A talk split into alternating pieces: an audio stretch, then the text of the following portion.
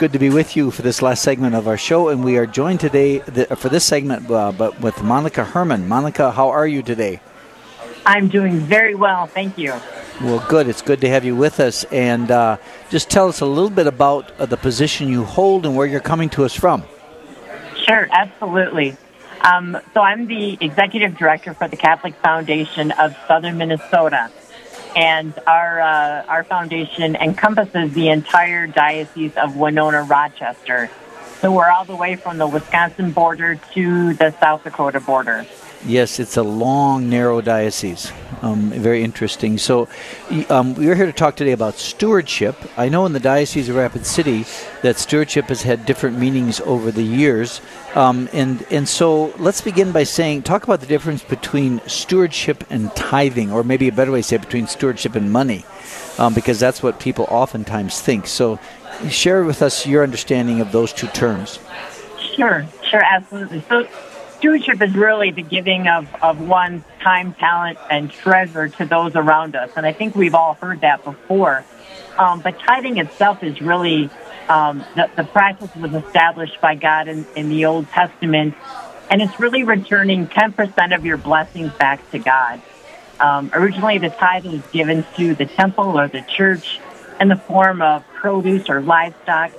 And since this really was the only income that people had, um, back then, whether people gave monetary income or profit from fields was not really as important as it was just to give back something to God. Um, was not based on the needs of the priests or the church or the poor. It was simply giving of what one had in recognition and gratitude for the blessings they received. Okay, so from so out of that, then give us uh, from your vantage point as the director of this foundation, what is your definition of stewardship? Um, well, yeah, stewardship. You know, here in the diocese, Winona Rochester, is not it, it's not a passing thing. Stewardship is really a journey. Um, it's a way of life for all of us to share together. Um, in order for our faith community, not just here in Winona, Rochester, but for all of us to grow and prosper for generations to come, we need to embrace stewardship. We need to embrace giving of ourselves, our time, our talent, our treasures. Um, we we here certainly have faced many challenges in the past, and we have a lot more to come. But if we embrace stewardship at its core, together we conquer those challenges and build a stronger Christian foundation. Um, all that we are and all that we have is because of God, and, and, and we know that. Um, there are many things we have in our lives that we need to be thankful for. We have homes and families and our health, and um, but what God really is asking us is to give give back, um, and so dedicating a portion of those gifts, again, our time, our talent, our treasure, is really I think what God's asking all of us to do, and and for me, that's that stewardship is giving back. We give because we have received would be a way of describing what you're talking about. You know, um, focusing our, our attention on what God has given to us and then sharing in response to that uh, graciousness. Um, absolutely.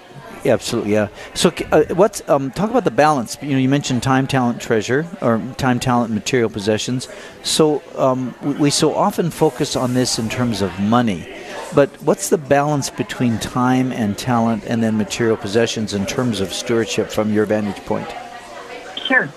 Um, and it, it is hard to balance. I mean, we're all at different stages in our life. Um, you know, and, and, you know, we may not all have the monetary um, wherewithal to, to support that way, but there's so much that we can do. Um, you can be a Eucharistic minister, you can be a lector, a sacristan, a, an usher, um, provide communion to others that are shut in. You can prepare a meal for a friend or for um, a, a, sick parishioner. You can clean the church, um, provide funeral support, garden, um, sit on a council or a committee. There's so much that don't that doesn't require money that we can do for each other. Um, but really, when you think about most Catholics, think that we're we, we can be generous, and I think sometimes we, if we really sat back and looked at it, we'd be a little disappointed that while tithing is 10%, the average Catholic today gives less than 1% of their time or their talent or their treasure. Yes, and that, that's a, that's a really important point. And, and I think in the area of talent, I think a lot of times people say, "I don't have anything to give," or "I don't have any talent," and I think that's not true. We all have talents. We all have natural, God-given abilities, or things that we've developed and cultivated in our life that can become a great source of giving back. Wouldn't you agree?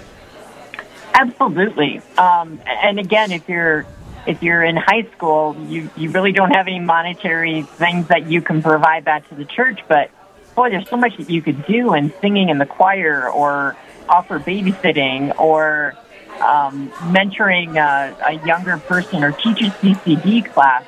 Um, you know, and those with small children, people in their 20s and 30s, again, they're, they've got so much going on in their lives, but um, there again, there there are things that people can do and people can provide um, that is not necessarily money. But then again, when you get um, to a you know your 40s and 50s, and even those uh, later on in life, leaving a part of your estate or your or your will is is something that you might be able to do then that you couldn't do earlier. Um, but I think really there's there's a place for all of us to be able to contribute things. We just have to take some time and think about it and, and really pray about what what is it that I can do.